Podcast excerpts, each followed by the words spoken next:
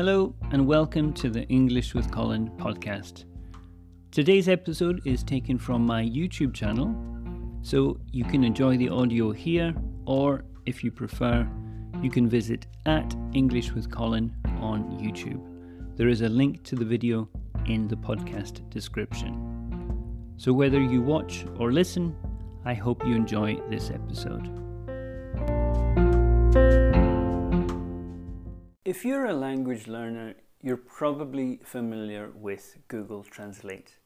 It's hard to avoid. It's such a convenient tool when it comes to understanding a language you don't speak or taking your language and translating it into another language. But it's important to remember that there is a time and a place for using Google Translate.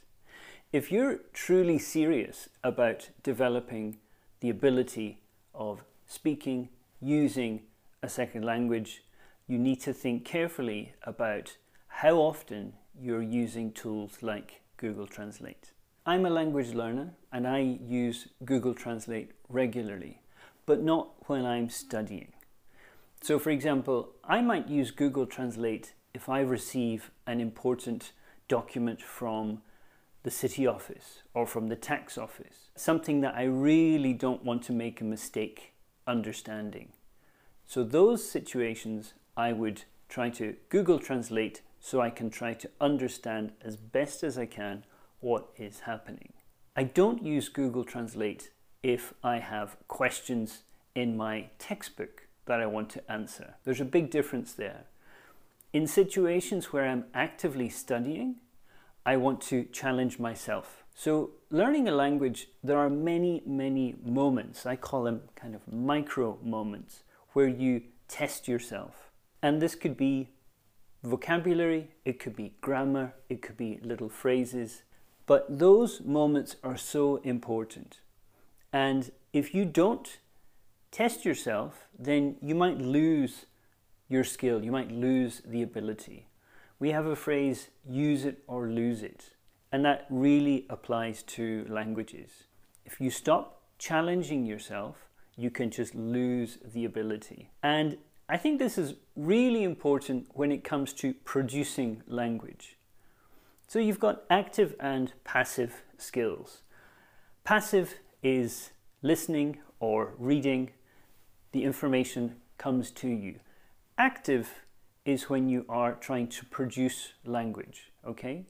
And if you're using Google Translate to produce language, which I believe is the more difficult skill, then you're really not giving yourself the chance to improve. For me, writing is the first step towards speaking. I have many students who are really frustrated with their ability to speak. And then I ask them, Well, do you practice writing very often? And they say no. But how can you be good at speaking if you find writing difficult?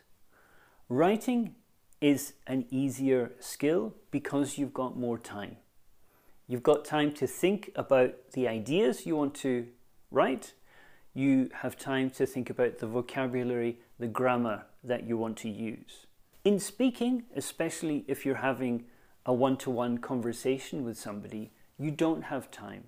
You've got to try to think of your ideas quickly and share them immediately. The other person isn't going to wait five minutes while you try to make the perfect sentence. So, if you are relying too much on Google Translate in situations where you should be learning.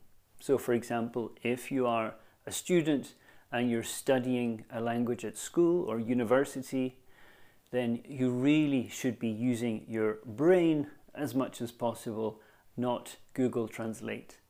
Because you don't want to be in a situation where you pass the assignment, but you haven't actually got that skill level. Learning a language is hard everybody will agree that learning another language is hard.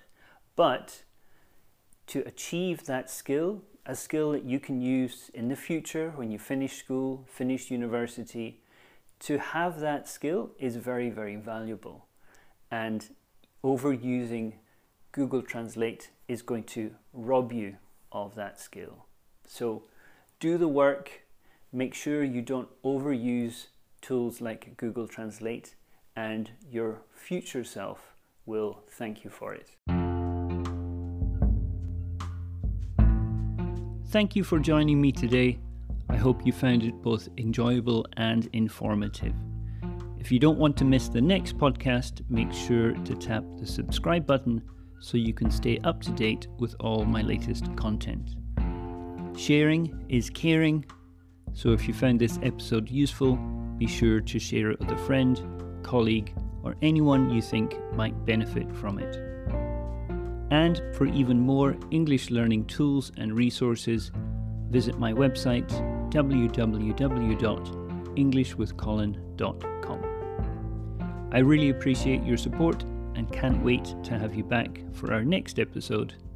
Until then, happy learning and take care.